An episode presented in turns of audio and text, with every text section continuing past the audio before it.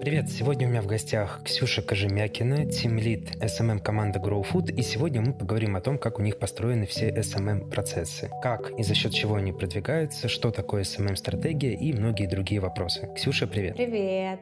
Ну и давай начнем с того, что вообще за компания GrowFood, чем вы конкретно занимаетесь, что производите, что доставляете. В общем, погрузи нас в презентацию о компании. Окей, мы занимаемся доставкой правильного и сбалансированного питания, сбалансированного по КБЖУ.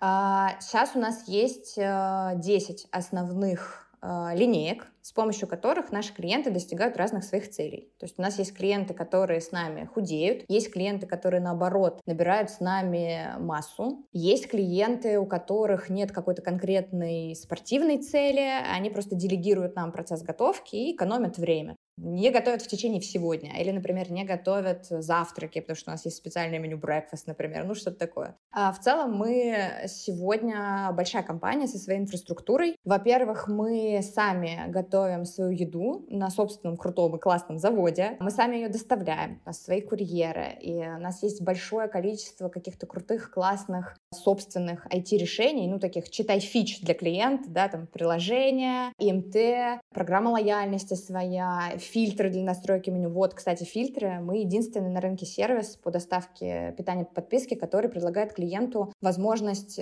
полной кастомизации меню. То есть ты реально питаясь с нами, ты можешь есть только то, что ты любишь. Вот, э, наверное, в двух словах про GrowFood будет так. Если говорить про какие-то интересные цифры, с какого времени вы уже работаете на рынке? Слушай, нам вот в этом году, ровно в октябре, кстати, исполнилось 7 лет. То есть мы работаем с 2015 года. И в 2015 году мы начинали, ну, то есть мы были стартапом, мы начинали с такой совсем небольшой э, кухни в Санкт-Петербурге. Ну и вот считай, что в 2022 году мы приготовили несколько миллионов блюд, да, уже на собственном заводе, на маленькой кухоньке, накормили просто тысячи и тысяч э, клиентов.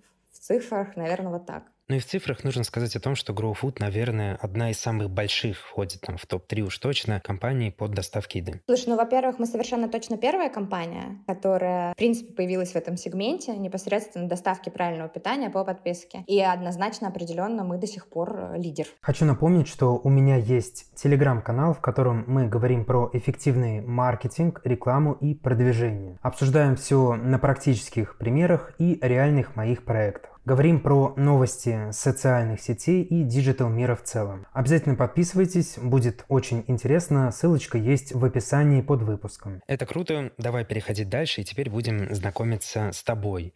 Team Lead почему-то у нас в России такое очень непонятное слово. Никто не понимает, чем конкретно он занимается, чем руководит и за что вообще ему платят деньги. Расскажи нам, пожалуйста, что такое Team Lead? Кто такой Team Lead? Слушай, ну э, вообще мне кажется, что это, это как бы твой вопрос, он э, касается не только словосочетания Team Lead, но и вообще всех вот этих вот грейдов, которые пришли к нам из IT, да, там э, junior специалист, middle специалист, senior специалист. Такая сложная штука, если честно, у меня у самой там, не совсем однозначное отношение ко всем этим грейдам, особенно а, к грейдам, которые выходят за рамки там IT, например. То есть в случае с разработчиками это очень понятная история, а потом, когда эти грейды перетягиваются на представителей каких-то других специализаций, возникает путаница. Но глобально, ну, давай там, например, говорить про то, а, чем я занимаюсь в GrowFood. Я в GrowFood руковожу SMM-командой. То есть моя команда занимается а, производством основного базового контента для наших социальных сетей и, собственно, ведением наших э, социальных сетей. Глобально и там конкретно мои задачи — это создание SMM-стратегии, это создание контент-стратегии, э, вообще структуры работы нашей команды. Э, там, я занимаюсь всеми процессами в команде. Какие-то процессы я налаживаю, какие-то процессы строю просто с нуля. Плюс на мне большое количество каких-то операционных штук,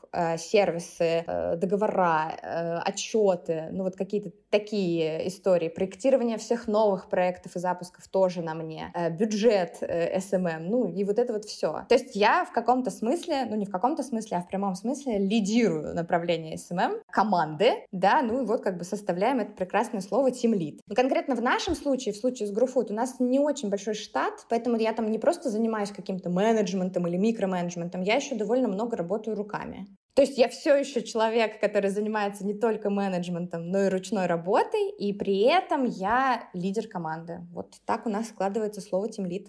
Если брать некую градацию, то получается, что тимлид — это тот, кто стоит сверху над всем SMM. И уже там дальше у нас идет директор по маркетингу и так далее. Глобально, да. Ну, то есть наша команда является частью э, маркетинга. То есть весь маркетинг GrowFood, он разделен на какие-то отдельные команды. Просто вот SMM-команда является одной из команд в общей структуре отдела маркетинга. И я, соответственно, лидирую э, эту команду. Из кого и в каком количестве у вас состоит SMM-команда, штат? Опять же, в нашем случае достаточно интересная история, потому что, смотри, ну если мы говорим про штат, да, кто есть у нас в штате? У нас в штате есть два SMM-специалиста, у нас есть контент-креатор, мы раньше говорили TikTok-креатор, сейчас говорим контент-креатор, видео-креатор, и у нас есть дизайнер, даже, наверное, полтора дизайнера. Ну, то есть один человек не вывозит то количество задач, которые мы ему ставим. Но вот конкретно в случае с GrowFood не совсем правильно говорить о том, что ровно моя команда закрывает все потребности SMM, потому что в параллель с нами работает большая компания инфлюенса, их там 5 или 6 человек вместе с тем людом, если не ошибаюсь. У нас есть отдельная команда перформа с медиабайерами, таргетологами. У нас есть отдельная команда креатива. Это там креативный директор, э, копирайтеры, просто креативщики, контент-менеджер, который занимается в том числе там всеми съемками нашими, ну то есть в том числе съемками для SMM. И мы работаем все, знаешь, такой как бы синергии. То есть у нас очень много кросс-командного взаимодействия. Каждый из нас одновременно является заказчиком и подчиненным. То есть я не могу сказать, что SMM в GrowFood делает вот там ровно моя команда. Как-то по, по чуть-чуть, понемножку, но свою лепту вносит большое количество людей из других команд параллельных в том числе. То есть у вас такая, знаешь, современная модель ведения, когда, в принципе, вся команда, которая занимается маркетингом, она объединена. Да, Потому что есть. есть сейчас компаний, где есть вот такое дело, есть вот такое дело, они с собой очень часто даже не знакомы. Это такая более устаревшая модель. Да, э, совершенно точно да. Слишком много раз сказала слово «да», но это, видишь, я просто эмоционально реагирую на то, что ты прав. И мне кажется, это круто. Потому что, ну, с одной стороны, мы все вместе работаем в отделе маркетинга. С другой стороны, у каждого все равно так или иначе есть какие-то свои очерченные зоны ответственности, за которые вот э, кто-то там несет ответственность, я извиняюсь за тавтологию. Если говорить про набор сотрудников, наверное, это одно из самых сложных для многих, где искать, как искать. Этим занимаешься ты или нет? Или у вас есть специальный человек, который подыскивает дизайнеров, SMM-менеджеров и так далее? Смотри, у нас в компании есть HR-команда, которая непосредственно занимается поиском новых сотрудников. Мне кажется, у нас достаточно стандартно выстроен процесс. То есть в случае, если я понимаю, что конкретно моей команде не хватает какого-то человека, я формирую запрос и максимально подробно как бы формулирую, да, какого человека я ищу, какие там у него должны быть скиллы, кто это должен быть, мальчик или девочка, какого возраста. Ну, короче, я максимально подробно просто описываю человека, которого я ищу себе в команду и отправляю, ну, грубо говоря, не знаю, там, как это просто назвать, заявку, наверное, заявку HR-команде. И дальше HR-команда берет эту заявку в работу и, собственно, занимается поиском. Как дальше выстроен процесс? Они отсматривают резюме, э, занимаются поиском вообще всем этим ресерчем самостоятельно. Мне просто как бы пачками приходят какие-то резюме, которые я отсматриваю. Если я, э, если какие-то резюме меня интересуют, заинтересовывают, и я мигаю, то, соответственно, с потенциальным, с нашим соискателем, да, там, кандидатом, кандидатом, HR-команда уже назначает э, собеседование. Сначала у нас с любым потенциальным соискателем общается HR-команда. Если все окей, они отправляют кандидату тестовое задание, которое готовлю я. И после этого, то есть вот после того, как я отсмотрела эту пачку резюме, и HR-команда пообщалась с нашими соискателями, и часть из этих соискателей выполнила тестовое задание, я отсматриваю это тестовое задание, и в случае, если мне нравится тестовое задание, я понимаю, что хочу лично пообщаться с человеком, мы там назначаем следующее собеседование уже непосредственно лично со мной. Но это вот такой вот процесс. На самом деле, знаешь, чего, наверное, в нашем случае интересно с точки зрения трудоустройства? К нам достаточно сложно устроиться. Ну, то есть у нас вот этих этапов, их очень много. Мне кажется, когда я устраивалась в игру Food, я проходила 6 или 7 этапов у меня было.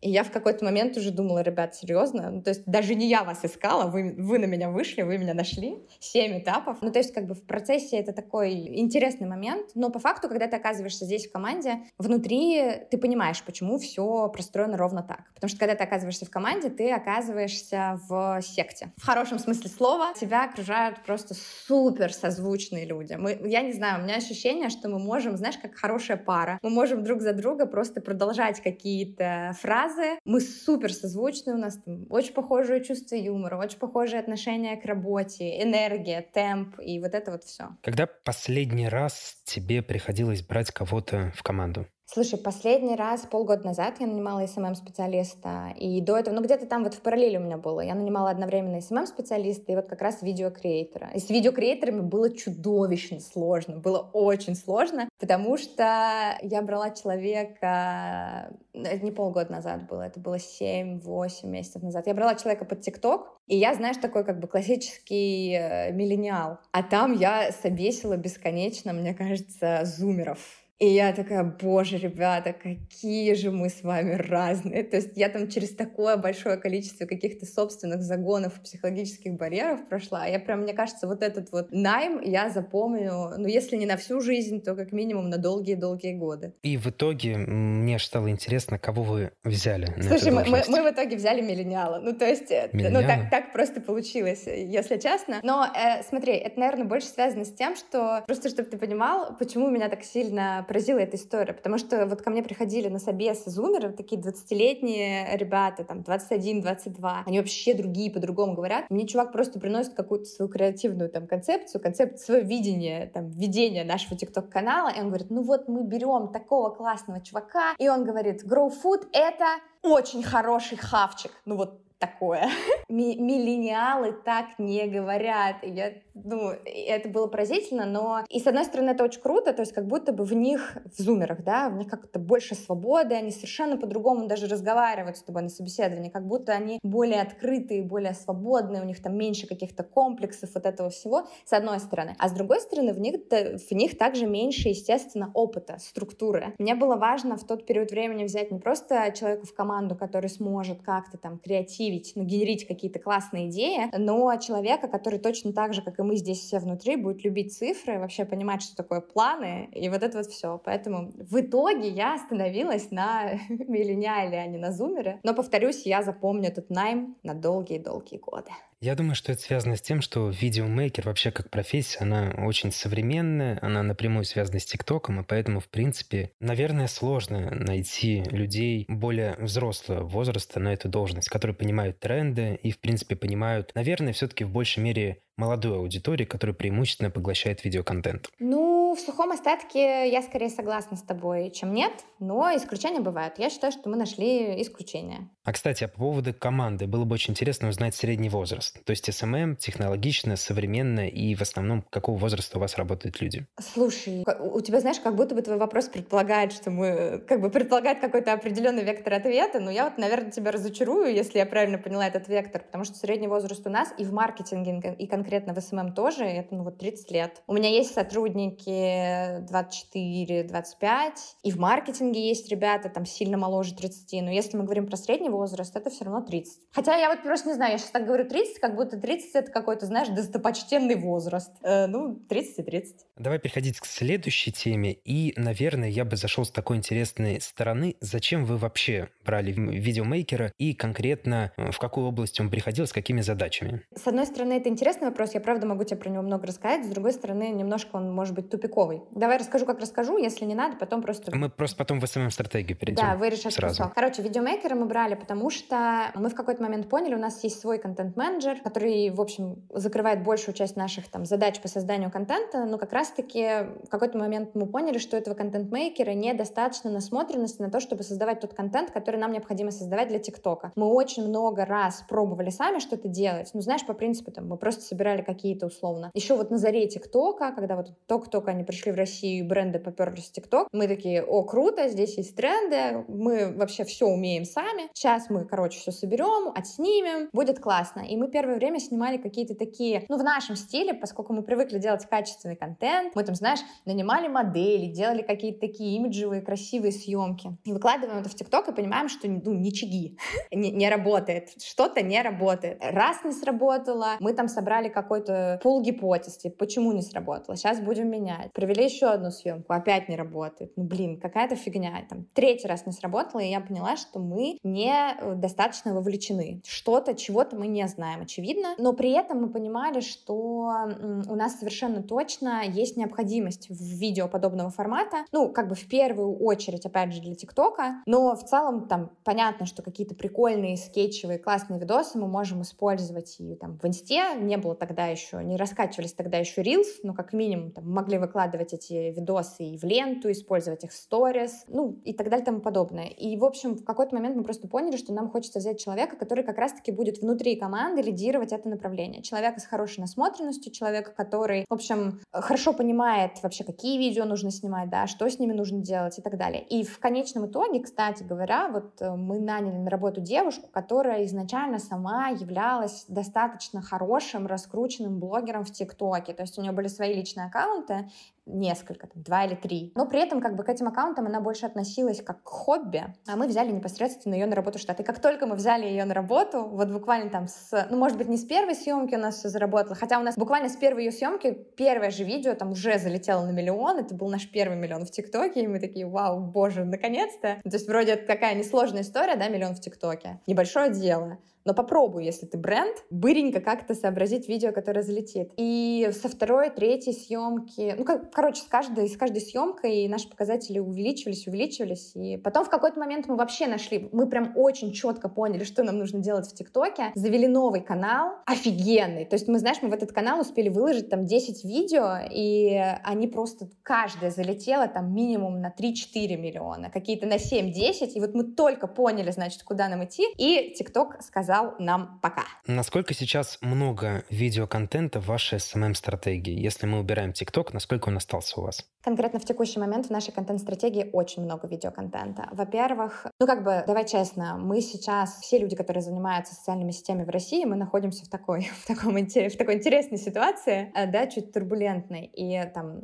если говорить про Инстаграм, который, там, может, мы позже с тобой об этом поговорим, но раньше был нашей фокусной площадкой с точки зрения создания контента, Инстаграм так или иначе тащит органический охват сейчас Reels. Ну, типа, глупо с этим спорить. И мы какое-то время назад, вот знаешь, где-то, наверное, это было в конце первого квартала, ну, то есть вот в конце марта, мы вообще посмотрели, а, а где мы сейчас находимся. У нас сильно упали охваты, как у многих. И мы просто поняли, что, во-первых, вот в тот период времени рилсы приносили нам около 60% органического охвата. Ну, прикинь, 60% органического охвата рилс. И потом я еще считала и просто сравнивала. Вот если брать какой-то обычный классический статичный пост, неважно, там это картинка или это какой-то классный пост-карусель, если брать какой-то средний охват статики и сравнивать с рилс, какой доп. охват нам дает рилс. И отдельные видео рилс давали нам плюс 500 процентов охвата. И, соответственно, то есть как бы вот с одной стороны у нас в фокусе Reels, с другой стороны там мы также активно работаем с ВКонтакте, и ВКонтакте тоже там можно много говорить про клипы ВК, но в среднем по больнице они набирают кратно больше органического охвата, чем обычная статичная публикация в группе. И плюс еще где-то месяца полтора назад мы начали работать с шортсами в Ютубе, и вообще нам очень нравится, прекрасно все работает, поэтому как бы возвращаясь к твоему вопросу, в нашей контент-стратегии сейчас видеоконтент в фокусе. Я не могу сказать, что это прям приоритетный фокус, что вот мы прям смотрим только в эту сторону и больше никуда, но мы однозначно очень внимательно смотрим в эту сторону. Сейчас генерим большое количество каких-то гипотез, потому что еще мы можем снять, какие форматы можем использовать, как дальше можем выстраивать работу и так далее и тому подобное. Если говорить глобально про SMM-стратегию, мы поговорили только что о контент-стратегии, в ней очень много видео. Обычно видео это, так сказать, только начало воронки, через которую мы начинаем просто привлекать пользователей. То есть через сам факт видео мы обычно напрямую не продаем. Мы переводим, и дальше уже люди совершают покупку там на сайте или в каком-то вот другом месте.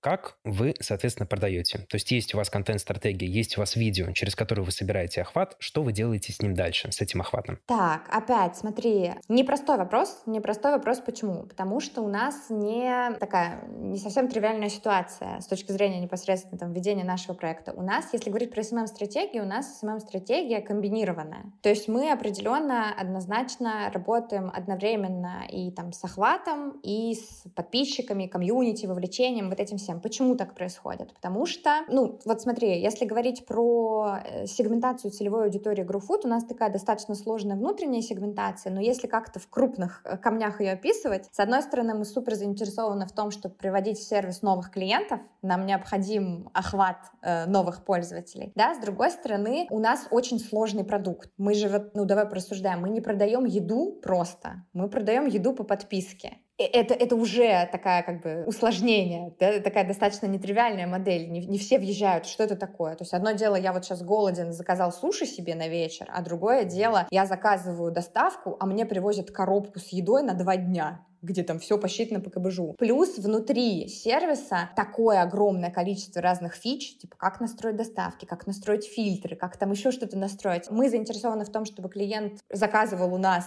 как можно долгое время, да, соответственно, находился с нами как можно долгое время, как можно более долгое время. И для этого необходимо, чтобы там, ну, он умел нами пользоваться, чтобы он умел во все эти настройки и вот это все. Соответственно, это я такое вот большое внимание этому уделяю, потому что хочу подчеркнуть, что для нас супер важна работа с комьюнити комьюнити тоже. И, соответственно, там в рамках нашей стратегии мы работаем и с тем, и с другим, и с охватом, и с комьюнити. И если говорить про то, каким образом мы продаем, было бы круто, если бы я могла просто рассказать себе, что, слушай, вот у нас есть такая воронка, и вот, значит, SMM аффектит эту воронку вот здесь так, вот здесь сяк и так далее. Но опять, из-за того, что глобально у нас очень широкая целевая аудитория, но мы же про еду все равно едят все люди. И там как бы дальше есть сегментация такая достаточно сложная.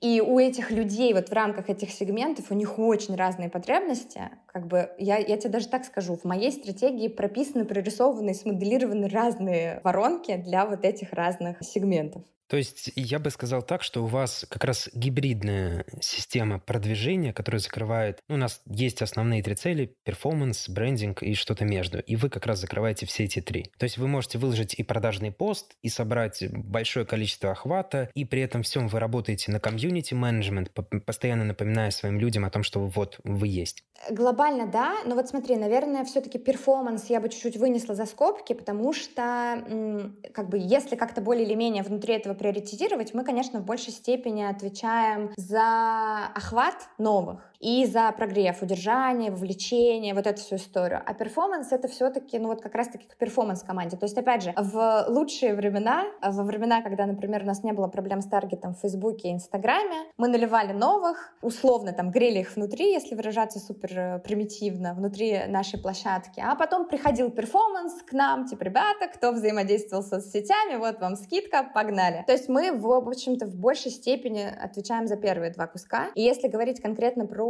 задачи СММ э, и сейчас в GrowFood, э, в первую очередь в приоритете у нас охваты комьюнити, не перформанс-показатели. Мы за ними следим, то есть как бы есть какие-то вещи, которые мы все равно отслеживаем. То есть мне важно, чтобы там внутри, чтобы у меня там все равно не э, рос органический трафик да, из соцсетей на сайт, чтобы у меня не грохалась конверсия. Я слежу за всеми этими вещами, но они не в приоритете. Выше у меня все-таки охват, вовлечение, ну там другие метрики, просто другой набор. Потому что за продажу отвечает отвечает перформ. Я знаю, что вот здесь рядом в параллели ребята, которые сейчас все продадут, вот все, что им надо, они продадут без меня. Какие особенности у такого вида SMM-стратегии, когда у нас на первое место выходит охват? Вот ты начинаешь составлять стратегию, и в чем ее ключевое отличие?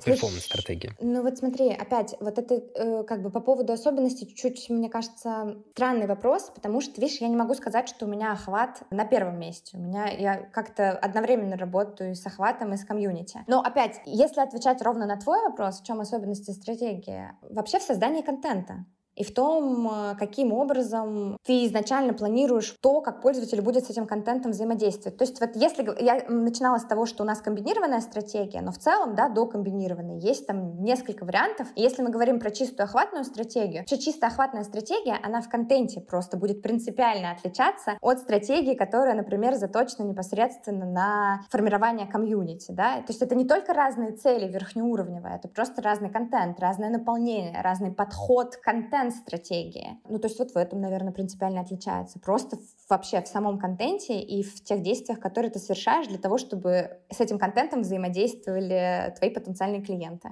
Знаешь, здесь бы я даже сказал по-другому, я бы подводил скорее к каким-то маленьким компаниям. Маленьким компаниям, у которых меньше денег, меньше времени на раскрутку, и у них э, совершенно другой СММ, то есть у них совершенно другая стратегия. Есть вы, у которых есть деньги, у которых есть время, и там, например, СММ-стратегию вы составляете не за пару дней, у вас это все готовится, наверное, чуть больше. То есть, как сильно мне больше. кажется, очень сильно время. Время, угу. которое вы можете потратить там даже на тестирование, сколько новых каналов посмотреть и так далее. То есть это отличие вот от малого бизнеса, очень малого, который нас тоже, наверное, слушает. Смотри, но если как бы формулировать так вопрос, если вот прям фокусироваться на том, что есть компании с меньшим бюджетом, которые при этом для себя выбирают охватную стратегию, в чем для них будет там, чем будет принципиально отличаться их работа с соцсетями там от нашей? Ну, как минимум в том, что им просто не нужно будет тратить столько времени на создание контента, как нам, на создание классного, крутого контента. То есть это же вообще может быть, вот я знаю, что малый бизнес не всегда правильно считывает вот этот месседж, но в соцсетях у тебя, в принципе, может быть какое-то базовое сообщество заглушка, сообщество визитка, в котором есть какие-то там, в котором правильно простроена навигация, в котором содержится вся информация там о тебе и в котором достаточно редко обновляется лента, да, не вот эта вот история про мы будем выкладывать 30 постов в месяц. Окей, у тебя появляется раз в неделю какой-то пост, не знаю, с оффером или с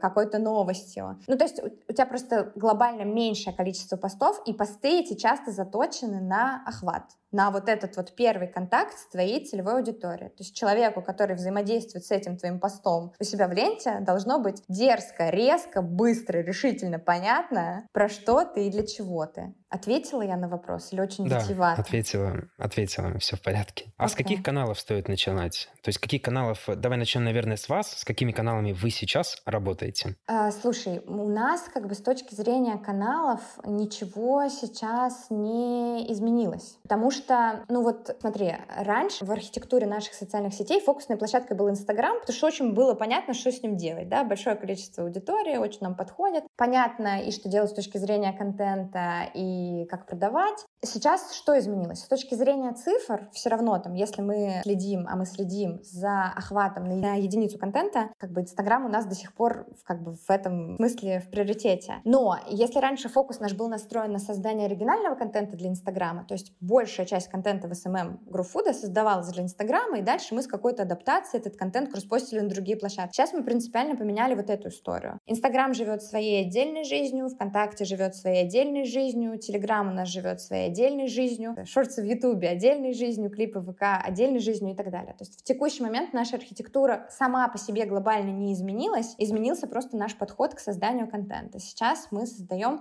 оригинальный контент для каждой отдельной площадки и глобально смотрим в сторону вообще, знаешь, контент-маркетинга. То есть, честно говоря, раньше 70-80% нашего контента, ну, а, вот этого контента, который мы создавали для инсты, он был достаточно простым. Ну, то есть, э, это все-таки было про посты, а не про контент-маркетинг. А сейчас мы такие, может быть, нам пойти в Дзен? А с чем нам пойти в Дзен? А какие статьи нам писать? То есть, ну, или, или тот же самый Телеграм, да, ты же не можешь, ну, ты можешь, конечно, но лучше не кросспостить Телеграм, Инстаграм, точнее, не лучше, а, пожалуйста, не надо так делать. Это все-таки отдельная площадка со, со своей аудиторией, с какими-то своими особенностями. И это площадка, которая там резко развернула нас в создание, в сторону создания чуть более качественного текстового контента. И мы такие, о, вот сюда еще смотрим. Ну, то есть, опять же, возвращаясь к корню твоего вопроса, принципиально, глобально, прямо сейчас я не могу сказать, что у нас что-то поменялось, кроме того, что мы стали, ну, как бы жестко разделили контент-планы, да, всех площадок. Но это нас очень сильно расшевелило. Мы такие, о, а что еще мы можем делать, какие стороны мы можем смотреть? И это что касается нас. А самый первый у тебя был вопрос, с чего начать? Э...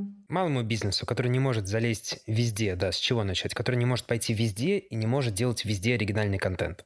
Да, но ты вот как-то ты прям про каналы меня, да, спрашивал, с каких каналов да, начать? с каких и каналов я, стоит начать? И я прям за это зацепилась, потому что, слушай, мне кажется, однозначно на вопрос, с каких каналов начать, может э, таролог только ответить. Ну, то есть, я не знаю, такой вопрос интересный. Вот мы с тобой разговаривали там, да, какое-то время назад про стратегию. Мне кажется, что в любом случае малому бизнесу нужно начать со стратегии. Когда ты более или менее определяешься с тем, то есть не обязательно, да, с такой стратегией, как, какая там есть у GrowFood или у каких-то больших компаний. Стратегия — это же формально реально план. Просто как бы хорошее описание, продуманное того, что твой бизнес делает в социальных сетях и для чего, как он идет к твоей аудитории. И мне кажется, что бизнесу следует начать с такого как бы хорошего вот ресерча. Какие цели мы хотим достичь с помощью там, социальных сетей, кто наша целевая аудитория, где эта целевая аудитория сидит, да, вот тоже интересный момент. У меня такой есть совсем свежий, но очень меня, ну, пример, который мне очень нравится. Знаешь, у меня папа сейчас строит свой дом частный, и ему очень нравится вот руками что-то делать. И вот прям в данный конкретный момент он очень сильно увлечен э, сваркой. Я не уверена, что я правильно это называю, но вот сваркой, он это все читает про всякие сварочные аппараты и так далее. И вот, казалось бы, вот ты, например, продаешь сварочный аппарат, куда ты пойдешь? Ну вот куда, куда бы ты пошел, Нет. если бы ты продавал сварочные аппараты?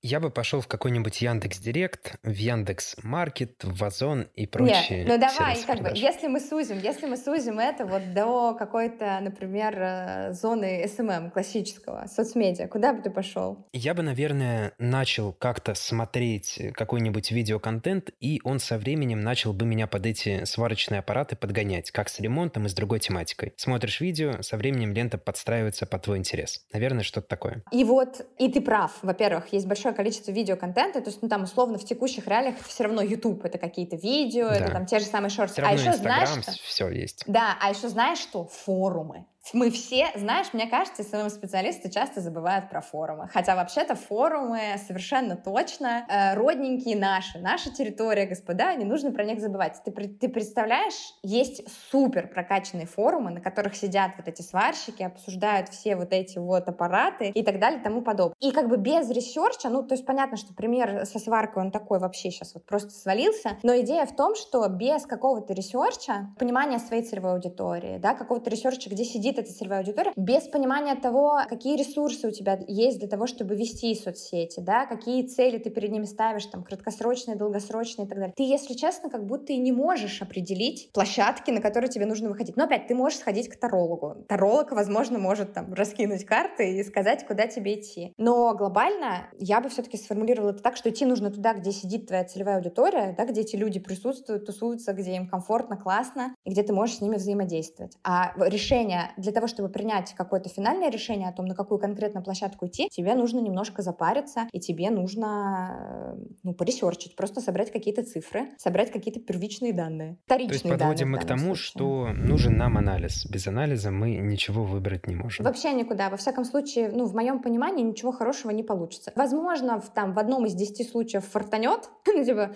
просто повезет, что-то получится. Но это правда скорее фарт. Я за стратегию. Топлю, голосую всегда. А если брать максимально общий продукт или товар, давай возьмем салон красоты, и говорить про экономическую составляющую. В какой социальной сети можно на вложенный рубль получить больше всего? Вот сейчас, на твой взгляд. Ну, опять, слушай, салон красоты, салону красоты рознь. Ну, то есть есть, например, у нас Инстаграм, есть у нас ВКонтакте, есть Одноклассники, и, в принципе, данная аудитория, она есть абсолютно везде. Я пытаюсь выбить, знаешь, какой-то инсайт от тебя по эффективности, что у вас хорошо работает, на что стоит, возможно, обратить внимание, и ты нас удивишь каким-то каналом. Опять Слушайте, же, под общий продукт. Нет, я не смогу тебя сейчас удивить каким-то каналом, потому что, повторюсь, у нас э, разные каналы решают разные задачи. Я думаю, что так плюс-минус будет работать вообще в любом, в любой сфере. Если говорить про какой-то совсем общий средний проект и общий средний бюджет и общие средние прогнозы, знаешь, возможно, прозвучит странно, но, возможно, я все еще пошла бы в Инстаграм. Просто потому, что там, если мы говорим про общее, общее, общее, в общем, в среднем по больнице там все еще сидит большее количество людей. И там все еще можно работать, и все еще можно продвигаться. Просто там, если мы говорим, например, про трафик, у нас остались блогеры. Понятно, что у какого-то общего среднего бизнеса условно нет возможности работать с большими медийными блогерами, но вообще-то и не нужно. Я бы не советовала это делать. Но собрать какой-то пул малышей, которые будут работать, будут работать, а будут рекламировать вас за бартер, или, может быть, по CPA-модели. Но вот какие-то такие вещи, это все еще возможно. То есть, опять, если говорить говорить про общее среднее, какой-то такой вообще из головы пример, пускай это прозвучит странно, но это все еще Инстаграм. Инстаграм работает. Мы можем взять это как инсайт, потому что вот кто-то сейчас сидит и думает, ну вот в Инстаграм точно идти не стоит, и ты говоришь, что в Инстаграм идти можно и нужно среднему бизнесу. То есть он рабочий. Конечно, все еще работает. Просто изменился подход, просто изменились инструменты. Конечно, без таргета жить в Инстаграме сложнее, но это не конец. Да, все это... еще работает, конечно. Но опять же, понимаешь, еще я все-таки должна это проговорить, вот прости, ну прям обязана. Я не верю, даже вот в рамках вот этих общих примеров, я не верю в какие-то такие однозначные ответы. Я за тесты. Я за то, чтобы формулировать гипотезы и тестить их где-то. Потому что вот я сама, например, относительно недавно, даже в рамках GrowFood, начала работать с шортсами. Я, видят, я вижу, что они работают круто. У меня большие вопросы к алгоритмам, у меня большие вопросы к тому, насколько этот охват, который мы получаем, целевой. То есть там, понимаешь, GrowFood же работает в Москве и Санкт-Петербурге. Это как бы тоже э, определенное наше ограничение, определенная наша специфика, с которой нам как бы приходится жить. И, то есть мы выкладываем, например, шортс в YouTube и получаем, не знаю, там 100 тысяч просмотров. У нас есть такие видео. Но из этих 100 тысяч, ну, только там, не знаю, 8-9% людей посмотрели это видео Санкт-Петербурга и Москвы. То есть, видишь, вот большое количество каких-то нюансов. Вот этот общий проект, который мы с тобой придумали, а у него есть какое-то ограничение по географии, а у него есть какое-то там еще ограничение. Вот зависит от. В целом я за то, чтобы пробовать самые разные инструменты. Минимальными силами проводить какие-то тесты, получать какие-то цифры, анализировать эти цифры и принимать дальше решение о том, как ты будешь корректировать свою стратегию продвижения, основываясь уже на каких-то конкретных данных. А на сколько времени основываться? Если мы проводим тест какого-то канала, сколько мы должны времени запасать, так скажем? Опять зависит от того, какие цели ты ставишь. Ну, то есть, если, например, для тебя принципиально, для твоего продукта главная цель присутствия в соцмедиа — это формирование комьюнити, ну, ты играешь в долгую, давай договоримся. Ты не сформируешь комьюнити за две недели или за месяц, даже за два месяца, может быть, не сформируешь. Особенно, если ты вообще такой как бы нулевый, да, у тебя нет еще вот этого какого-то ядра лояльного и так далее. Если мы говорим про то, что у тебя стратегия, например, охватная, да, или там твои цели такие совсем перформанс, очень понятные, Опять же, ну, наверное, зависит от того, как ты организуешь эту работу. Но ты достаточно быстро можешь подготовить э, свои группы, запустить какие-то всякие разные рекламные флайты. Очень быстро, ну, то есть, понятно, да, потратить на это, там, допустим, не 10 рублей, а 20 тысяч, 50 тысяч. Очень быстро получить результаты, очень быстро понять, какой CPM ты получаешь на площадке, сколько тебе стоит, там, условно, клиент, приведенный в рамках этого флайта и так далее и тому подобное. Ну, то есть опять же, зависит от стратегии, от того, какую цель ты преследуешь. От этого, в общем-то, и зависит вот этот э, срок, за который ты сможешь хорошо протестить все свои гипотезы. То есть, опять же, мы подводим к тому, что однозначно сказать что-то очень сложно. Слушай, вообще нет, однозначно, однозначно могут отвечать только тарологи, астрологи, нумерологи, ну и так далее, и же с ними. В случае, когда мы говорим с тобой про социальные сети и про маркетинг, да, потому что тут не нужно забывать, что SMM — это social media маркетинг, да. мы ничего с тобой точно сказать не можем. Мы можем разбираться, исследовать, выдвигать какие-то гипотезы, тестить, замерять, корректировать, выдвигать новые гипотезы, тестить. Вот и все. Если говорить про малый бизнес, который входит, который строит SMM-стратегии, который пытается что-то сделать, какие самые частые ошибки ты вот встречаешь просто на э, просторах интернета, возможно, в каких-то комьюнити и просто то, о чем говорят? Слушай, ну, наверное, номер один, самая частая ошибка, которую я встречаю, это низкое качество контента. Соответственно, ну, типа, когда малый бизнес, это вот история про то, когда малый бизнес привлекает каких-то очень недорогих э, специалистов, да, фрилансеров, условно, школьников. И такой, ну, то есть мне, как мне кажется, мне кажется, человек в этот момент э, как рассуждает? Он такой, ну, типа, вот мне надо выкладывать фото. Постинг э, фото. Что тут сложного? Я могу нанять школьника, там, студента или вообще скинуть это вот нашему бухгалтеру или HR-специалисту. Но как бы по факту, если ты выбираешь такую стратегию, ты действительно можешь отдать работу с SMM HR-специалисту, но тогда, скорее всего, там подписан на твою группу будешь ты, твой HR-специалист, все ее подруги и, может, боты. Вот если она как бы до, добралась до этой истории, еще так. А опять, я не, то, чтобы я так, конечно, очень жестко вроде как оцениваю. Понятно, что, ну, надо прям обозначить это. В среднем по больнице будет работать так. Не всегда. Есть, конечно, какие-то супер одаренные HR-специалисты, есть какие-то супер одаренные школьники, но глобально мне кажется, что, ну, вот это первая, короче, ошибка — создавать много некачественного контента. Я за то, чтобы люди, особенно на каком-то первом этапе, создавали то количество контента, которое они могут делать крутым. Ну, то есть, как можно больше, лучше, да, опять же, чтобы тестить разные гипотезы, но вообще ни в коем случае не забывая про качество. Вторая вещь, вообще, если честно, мне кажется, что на каком-то совсем стартовом этапе, если мы говорим про бизнес, вообще ошибка нанимать, просто сразу отдавать эту историю, опять же, условному школьнику, фрилансеру или HR-специалисту. То есть, что за этим стоит, какое намерение? Это, это фигня, с этим кто-то разберется. Ну, если ты относишься к этому как к фигне, фигня точно не будет работать. Я абсолютно убеждена в том, что СММ не фигня, и в том, что на старте большое количество каких-то малых бизнесов может круто вовлекаться да, в SMM, стратегию ведения своих площадок и добиваться крутых результатов за счет вот такой вот вовлеченной классной работы. Я вот, знаешь, например, очень люблю растения. Я живу в Санкт-Петербурге и очень люблю растения. И я подписана на большое количество каких-то небольших проектов, которые занимаются озеленением, ну вот этой вот всей истории. И я вижу, как, ну там в Инстаграме, например, да, и я вижу, как эти Инстаграм-аккаунты ведут, блин, CEO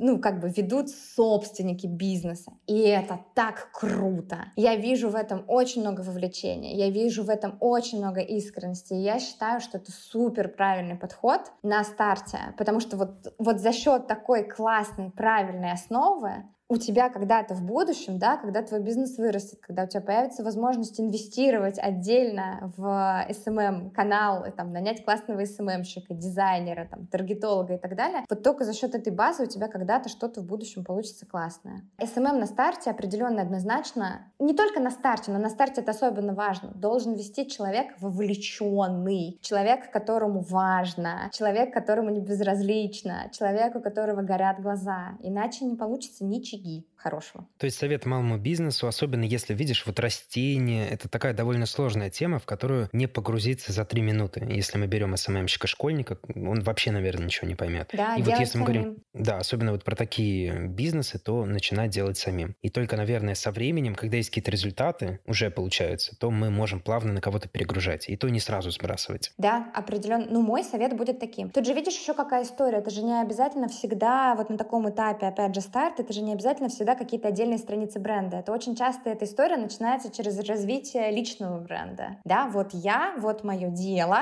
я занимаюсь вот этим. То есть через прокачку личного бренда. Кажется, что, кстати, многим предпринимателям, ну, то есть не многим предпринимателям, но определенно есть сейчас предприниматели, которым это органично. То есть просто не всем людям это интересно, не всем людям интересно развивать собственные социальные сети, вообще вкладывать какую-то энергию в это. Но если интересно, это тоже хороший первый шаг. Начать с этого, а потом постепенно, потихоньку переливать аудиторию уже в какие-то отдельные аккаунты. Тоже вполне себе рабочая схема. А насколько можно быть привязанным к своему бизнесу лицом? То есть если вот я руководитель небольшой компании, насколько мне нужно себя добавлять? Там в те же рилсы, в те же посты. Опять зависит от и зависит от твоей стратегии. Если, например, опять же, твоя стратегия больше заточена на охват, перформ и так далее, в этом как будто вообще нет смысла. А зачем? Ну, мы просто говорили с тобой про то, что там и контент разный в, в, в зависимости от стратегии и так далее и тому подобное. Если твоя история, если твоя фокусная цель — это комьюнити, это привлечение подписчиков и так далее, да, это совершенно точно классный инструмент, который, ну, поможет тебе раскачивать э, историю эту быстрее и круче. Потому что, ну, это же про людей, это про лояльность. Люди покупают у людей, и людям это нравится. Поэтому тоже смотрим на стратегию, но я бы так сказал, что если бизнес малый, все-таки можно это делать, привязывать к себе, потому что, опять же, покупают у людей, и, соответственно, доверие где-то будет больше. И плюс, ну, ты как бы связан с своим бизнесом и так, и связываешь еще больше. Плюс себя где-то продвигаешь. Определенно, как специалист. да. Но я бы здесь, знаешь, какую еще добавила звездочку с носочку? Я бы просто проговорила, что надо понимать несколько вещей. Первая вещь, что это очень трудозатратно. То есть вот это прям на берегу нужно понимать, что если вы идете в эту сторону, стратегия классная, но вы должны понимать, что вам нужно будет уделять этому время, какое-то регулярное, да, на постоянном постоянной основе, не тогда, когда у вас есть настроение. Если вы ведете свой собственный Инстаграм, вы можете выкладывать туда посты тогда, когда у вас есть настроение, вы хотите что-то написать. Если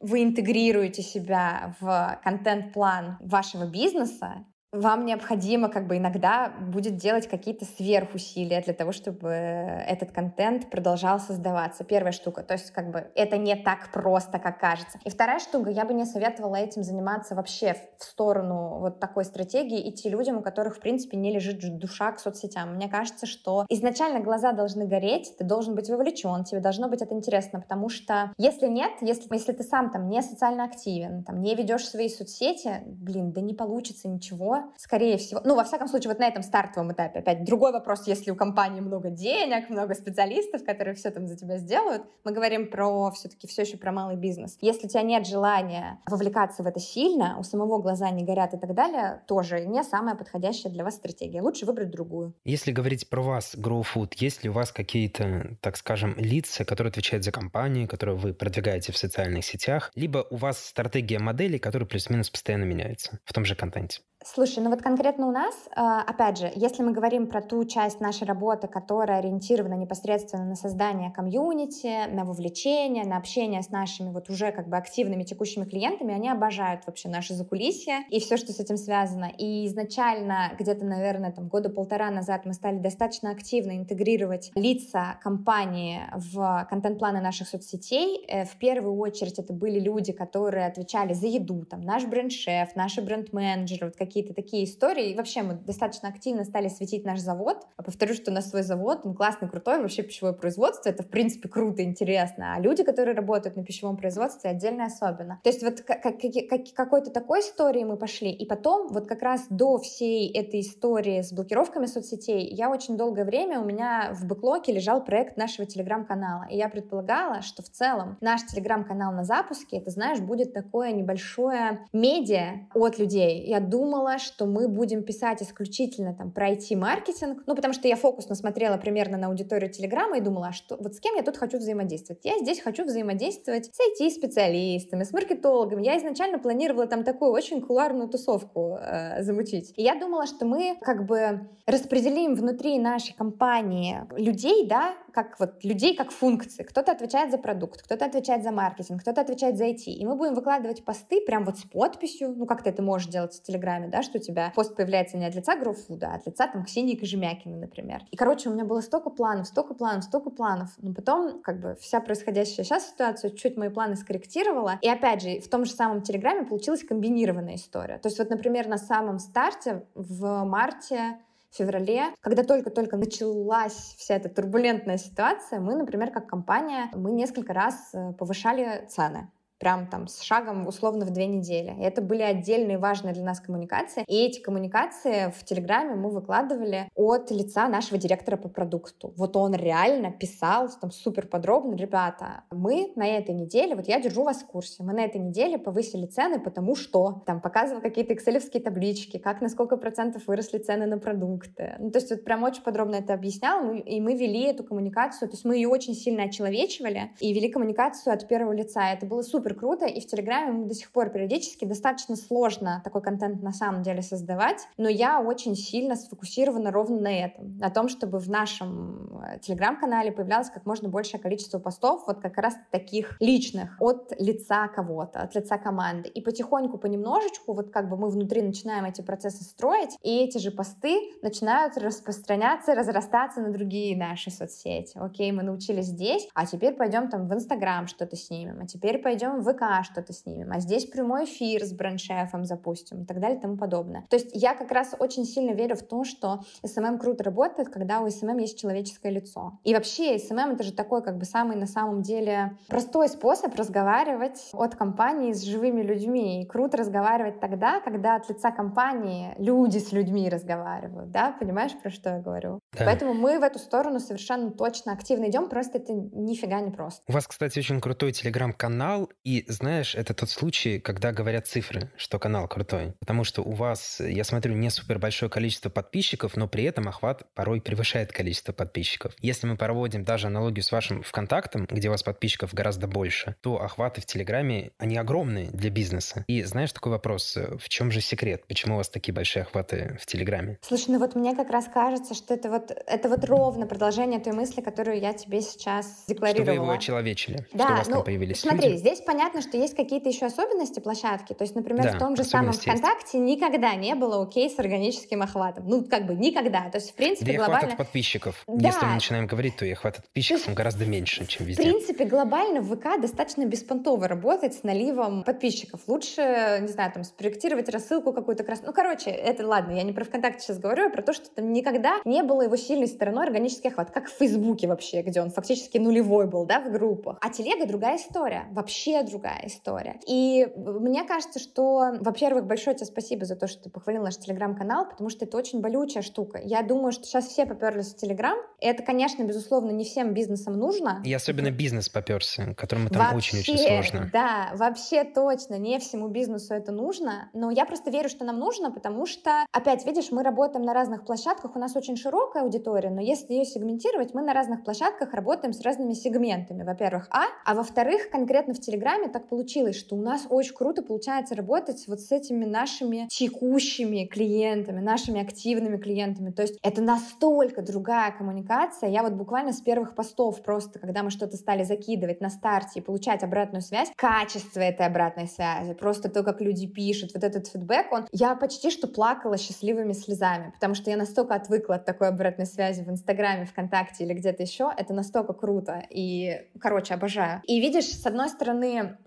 получается, что там я верю, что Телеграм нам нужен, а с другой стороны, блин, растить Телеграм-канал сейчас, особенно когда ты локальный бизнес, это такая боль, пожалуйста, это такая боль. В смысле, пожалуйста, пускай это просто прозвучит, потому что я вот сейчас в своем инфополе постоянно читаю вот эту историю про как быстро развить телеграм-канал. Блин, ну если ты альфа-банк, или там два года назад вирусолог, или там у тебя авторский канал, возможно. Но вот я, например, сейчас у нас там в канале около 14 тысяч подписчиков, ну там 13 с половиной. Мы как бы постепенно растем. Когда-то мы дойдем до 20. И я тебе клянусь, я занимаюсь социальными сетями с 2013 года. Это будут самые болючие 20 тысяч подписчиков в моей жизни. То есть, если это будут самые лучшие подписчики, потому что, как я понимаю, у вас Telegram площадка, в которой выставлен очень крутой комьюнити-менеджмент с текущими клиентами, что сделать очень-очень сложно. И плюс вы получаете максимальный охват, так как это Telegram и там очень большая открываемость в принципе сообщений. То есть это вот идеальный пример хорошего комьюнити-менеджмента, где вы взаимодействуете со своими клиентами, плюс даже, наверное, идет какой-то приток новых, я думаю. Да, конечно, идет приток новых, но видишь, опять же, с учетом того, что у нас есть как бы некоторые ограничения по географии, переводить новых достаточно дорого. То есть мы все еще находимся на этапе тестов, но если честно, прям такие уже хорошие тесты, даже проверки этих тестов мы провели несколько месяцев назад и такие, здесь дорого, и здесь дорого, и здесь дорого. То есть, ну, возможно, в будущем, там, если мы говорим, опять же, про стратегию, да, вот определенно, э, очевидно, в текущем канале мы больше работаем с удержанием. Вот текущий наш канал, он про комьюнити, он про вовлечение, он про общение, вот это все. Возможно, в будущем, если мы решим также в Телеграме решать какие-то какие-то охватные задачи, возможно, мы просто заведем другой канал с другим контентом, совершенно на другое ориентированный, понимаешь? Да. Я рад, что мы подходим к тому, что SMM — это про цифры, это не про то, что мы просто выкладываем фотографии. Все это математика в каком-то плане, анализ, логика и так далее. И, наверное, будем завершать на таком очень тупом вопросе, на который тебе, наверное, тоже задают очень часто. Сколько стоит SMM? Без всего, без каких-то других данных, сколько должен стоить SMM? Офигенный вопрос, обожаю. Да, да. Я, реально, я реально часто его слышу. Ну смотри, давай я, я тебе просто отвечу честно на него. Зависит давай. от того, какой. Хороший SMM стоит дорого. Дорого это сколько? Да, зависит от. Ну, смотри, ну давай прям разберем. Ну вот для людей, которые, например, реально сейчас вот слушают этот вопрос, ты его озвучил, они такие, сейчас она ответит, сейчас я наконец узнаю. Ну вот давай просто разберем, из чего это состоит. Что такое SMM? Если мы там даже не говорим про то, что человек, который занимается нашим SMM-продвижением, такой вообще функциональный, и контент генерит, и тексты пишет, и все выкладывает, и за комьюнити отвечает, то есть полностью там обрабатывает всю твою личку, и в комментариях с клиентами общается, и таргет настраивает, и вообще все на свете. Даже если мы разобьем это на блоки, ну то есть вот сколько часов хорошему человеку необходимо для того, чтобы, например, там, не знаю, создать 30 постов классных в месяц, вот в каком-то сообществе, или там 20 постов. Текст, картинка. Просто создать. Не вообще не заниматься промо ничем, просто создать. Ну вот сколько часов, на твой взгляд, для хороших 20 постов нужно? На скидку. Опять же, тоже такой, знаешь, очень общий вопрос. Каких постов, если мы берем ваши Я говорю, крутых, посты класс. с профессиональным дизайном? Ну, я думаю, что такой СММ на один канал должен стоить от, ну, от тысячи рублей за пост точно. А я думаю, еще дороже. Но видишь, еще это потому дороже. что у нас... Я, это видишь, потому что у нас... Я бы, знаешь, начал раз... говорить от тысячи рублей за пост. Вот так вот. То есть мы скажем от и до бесконечности. До бесконечности, да. Но опять от тысячи. Я так, не, я так не люблю вот это все. Вот знаешь, когда типа... Просто у меня вот Всем эти вещи... нужна вилка, понимаешь? Все хотят услышать какую-то вилку, когда приходит да, к СММщику или куда-то. у меня просто вот эти все вещи, они ассоциативно выстраиваются в один ряд с вот этим вот текст в социальных сетях должен быть от 500 до 1000 знаков. Продающие заголовки. Но это вот все муть. И мне кажется, что когда любой человек, который занимается СММ, в частности я, где-то публично поддерживает эту муть так или иначе, как бы прогибается под это и говорит от тысяч. Вот мне кажется, что в этот момент я поддерживаю какую-то фигню, а я не хочу поддерживать эту фигню. Поэтому, видишь, поэтому я так рьяно сопротивляюсь вот этой истории от, ну, от тысячи, допустим, не дешевле точно, вот давай так, вот точно не дешевле, а дальше до плюс бесконечности. Но я повторюсь, что как бы если возвращаться, да, к, опять же, к твоему корневому вопросу, не может хороший, эффектив... Хороший что такое? Хорошее слово такое тоже дурацкое. Что такое хороший? Эффективный Который приносит SMM. результаты. Да, эффективный СММ, который приносит результаты. Но он не может стоить дешево. Потому что человек, который... Даже, повторюсь, если вы нашли какого-то суперфункционального человека, не знаю, там, вот мы возвращаемся с тобой к грейдам, которые я ненавижу, но, например, у вас senior СММ, специалист, который умеет все. Он вам и стратегию напишет, рекламу настроит и так далее. Но почему этот человек должен работать за небольшие деньги? В чем его интерес? Конкуренция огромная, бизнес очень много. Другой вопрос, знаешь, какой еще все-таки я пункт проговорю? Я просто говорю, что хороший СММ, эффективный СММ не может стоить дорого, но еще, знаешь, что важно проговорить? Но он при этом не обязательно стоит космических денег. Ну, то есть бюджет может быть относительно умерен. Ну, просто, ну, это не 5 тысяч, 10 тысяч вместе с рекламным бюджетом. Вот обожаю такое. Ну, типа, нет, вот, вот в рамках таких цифр нет. Если у вас пока есть только такие ресурсы, пожалуйста, занимайтесь СММ. Да, делайте сами. Не, ну, это вот очень важно эту мысль донести. Это не пренебрежительная фраза. Если у вас нет бюджета, делайте сами. Вообще не, в, не это в нее вкладываю. Вкладываю то, что делайте, пожалуйста, то, что на данном этапе вы можете делать самостоятельно круто, вовлеченно, классно и так далее. Может, у вас, опять же, есть, вот мы сегодня шутили про школьника, может, у вас есть сын школьник, у которого глаза горят, он бесплатно готов это делать, ну, теоретически учиться. Может быть. Но как бы не рассчитывайте на то, что вы отдаете какому-то СММ-специалисту в месяц 15 тысяч рублей вместе с рекламным продвижением. Я,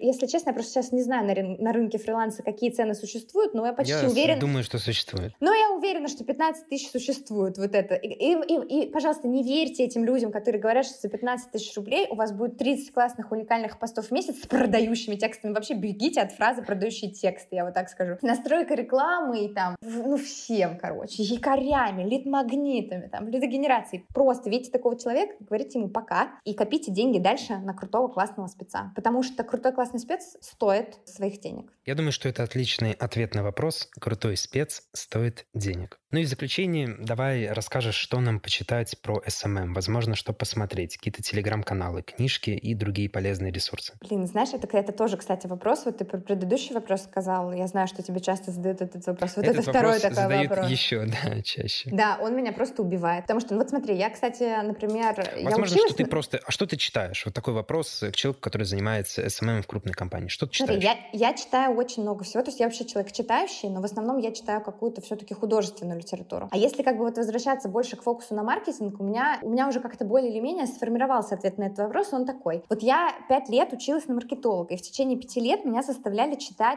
Котлера. Было ли, как бы принесло ли это какую-то пользу в мою жизнь? Блин, да, определенно да. Ну вот в конце концов у меня есть, например, основа маркетинга Котлера. Ты когда-нибудь видел, как выглядит эта книга? Конечно, я даже Она жирная. И я каждый раз думаю, что если вдруг кто-то у меня дома на меня нападет, я как минимум убить этой книгой могу, ну там ударить. Но как бы и дальше, если говорить про маркетинг, это, ну, такая вкусовщина, каких-то вот прям классных, крутых книг, которые маст нужно прочитать, я назвать точно не смогу. Я могу сказать, что в свое время а, мне очень понравилась книга, я не помню, правда, кто ее написал, но вот э, это был э, экс-президент Starbucks, который «Дело не в кофе», какой-то Говард, Говард кто-то. Вот эта книга мне очень зашла когда-то, но там это было, я не знаю, там 7-8 лет назад. А, но глобально я не, не могу сказать, что я много чего читаю или смотрю по маркетингу. Я состою в огромном количестве каких-то чатов, в основном всяких разных куларных, и я в них вступаю под задачу. Знаешь, вот у меня сейчас есть задача разобраться с такой штукой. Ищу какой-то чат, нахожу каких-то ребят. Если говорить про какое-то такое совсем что-то известное в Телеграме, блин, ну про маркетинг, ну я вот точно читаю Лешу Ткачука везде, мне очень нравится Динейтив и вообще все, что он делает. Но опять, потому что мне кажется, он такой в хорошем смысле слова душный задрот. Я обожаю, когда он, у него есть, вот есть отдельный канал со статистикой, например, куда он просто выкидывает какую-то статистику. Я обожаю эту штуку. Понятно, что я читаю русский маркетинг, но русский маркетинг я читаю просто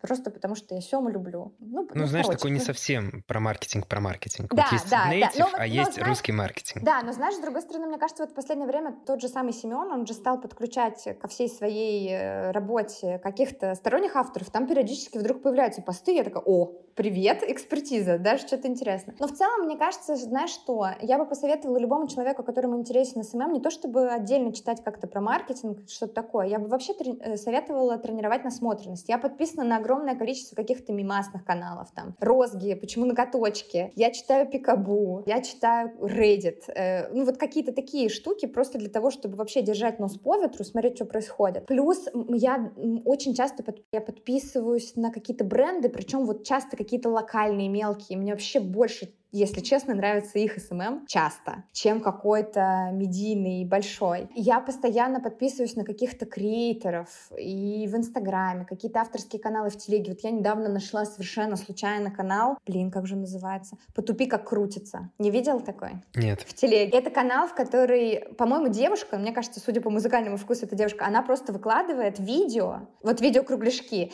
как у нее крутится винил. То есть просто, короче, пластинки она снимает, и я такая, боже, ты просто сломала матрицу, ты вообще поняла, для чего нужны э, эти видеокругляшки в Телеграме. То есть я больше, наверное, в поисках вот таких вещей, в поисках каких-то новых форматов, в поисках того, как люди самореализовываются через соцсети. Меня это невероятно вдохновляет, и мне кажется, это полезная штука. Ну, она как бы, с одной стороны, про расширение кругозора, да, вот именно как бы такое что-то искать. Или я подписана еще, знаешь, на чувака в Инстаграме, как это называется, по-моему, Джош OK, fine или fine. Короче, чувак выкладывает, я подписана на него уже лет 7, он каждый день выкладывает пасту одну и ту же и пишет обед, обед. Ну, короче, вот я больше такие вещи люблю, и я бы советовала людям, которым интересно развивать э, кругозор в рамках СММ, развивать его не читая какие-то определенные книжки по маркетингу, а вообще в целом. Насмотренность. Читать... Вот слово насмотренность, оно идеально здесь подходит. Под насмотренность, эрудиция, кругозор. Ну, то есть это больше, блин, читайте просто хорошие книги, не обязательно про маркетинг, пускай это будет классная художественная литература. Прочитайте «Тихий Дон», прочитайте «Войну и мир», прочитайте «Темные аллеи» Бунина. Это сильно вам,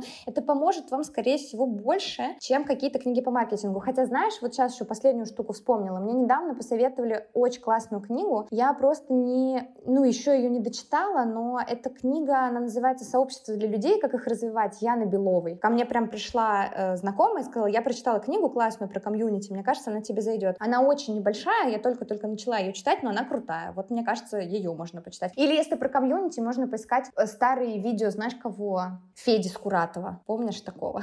Он очень прикольно рассказывает. вспомню. Ну, короче, он очень прикольно рассказывает про сообщество. В основном, конечно, про офлайн сообщество, но, в принципе, там комьюнити все-таки из офлайна. Ну, то есть это термин такой больше применимый к офлайну, чем к онлайну. Короче, вот у него мне очень нравятся его лекции. А так, не знаю, да я уже вроде много наболтала. Да ты уже очень много всего сказала на самом деле. Я думаю, что этого нашим слушателям хватит. Шик. Будем заканчивать. Ксюша, спасибо большое, что пришла. Было очень приятно с тобой пообщаться. Ссылочки на твои ресурсы мы обязательно в описании оставим. Поэтому, если есть вопросы, там, предложения, обязательно пишите Ксюше. Окей, okay, хорошо. Спасибо тебе большое, что позвал. Мне, правда, тоже было очень приятно пообщаться. Спасибо. Всем удачи, делайте грамотный и эффективный маркетинг. И ведите, пожалуйста, соцсети с человеческим лицом. Очеловечивайте их максимально. Я думаю, это очень важно. Особенно важно сегодня. В тот период времени, который мы проживаем, это важно особенно.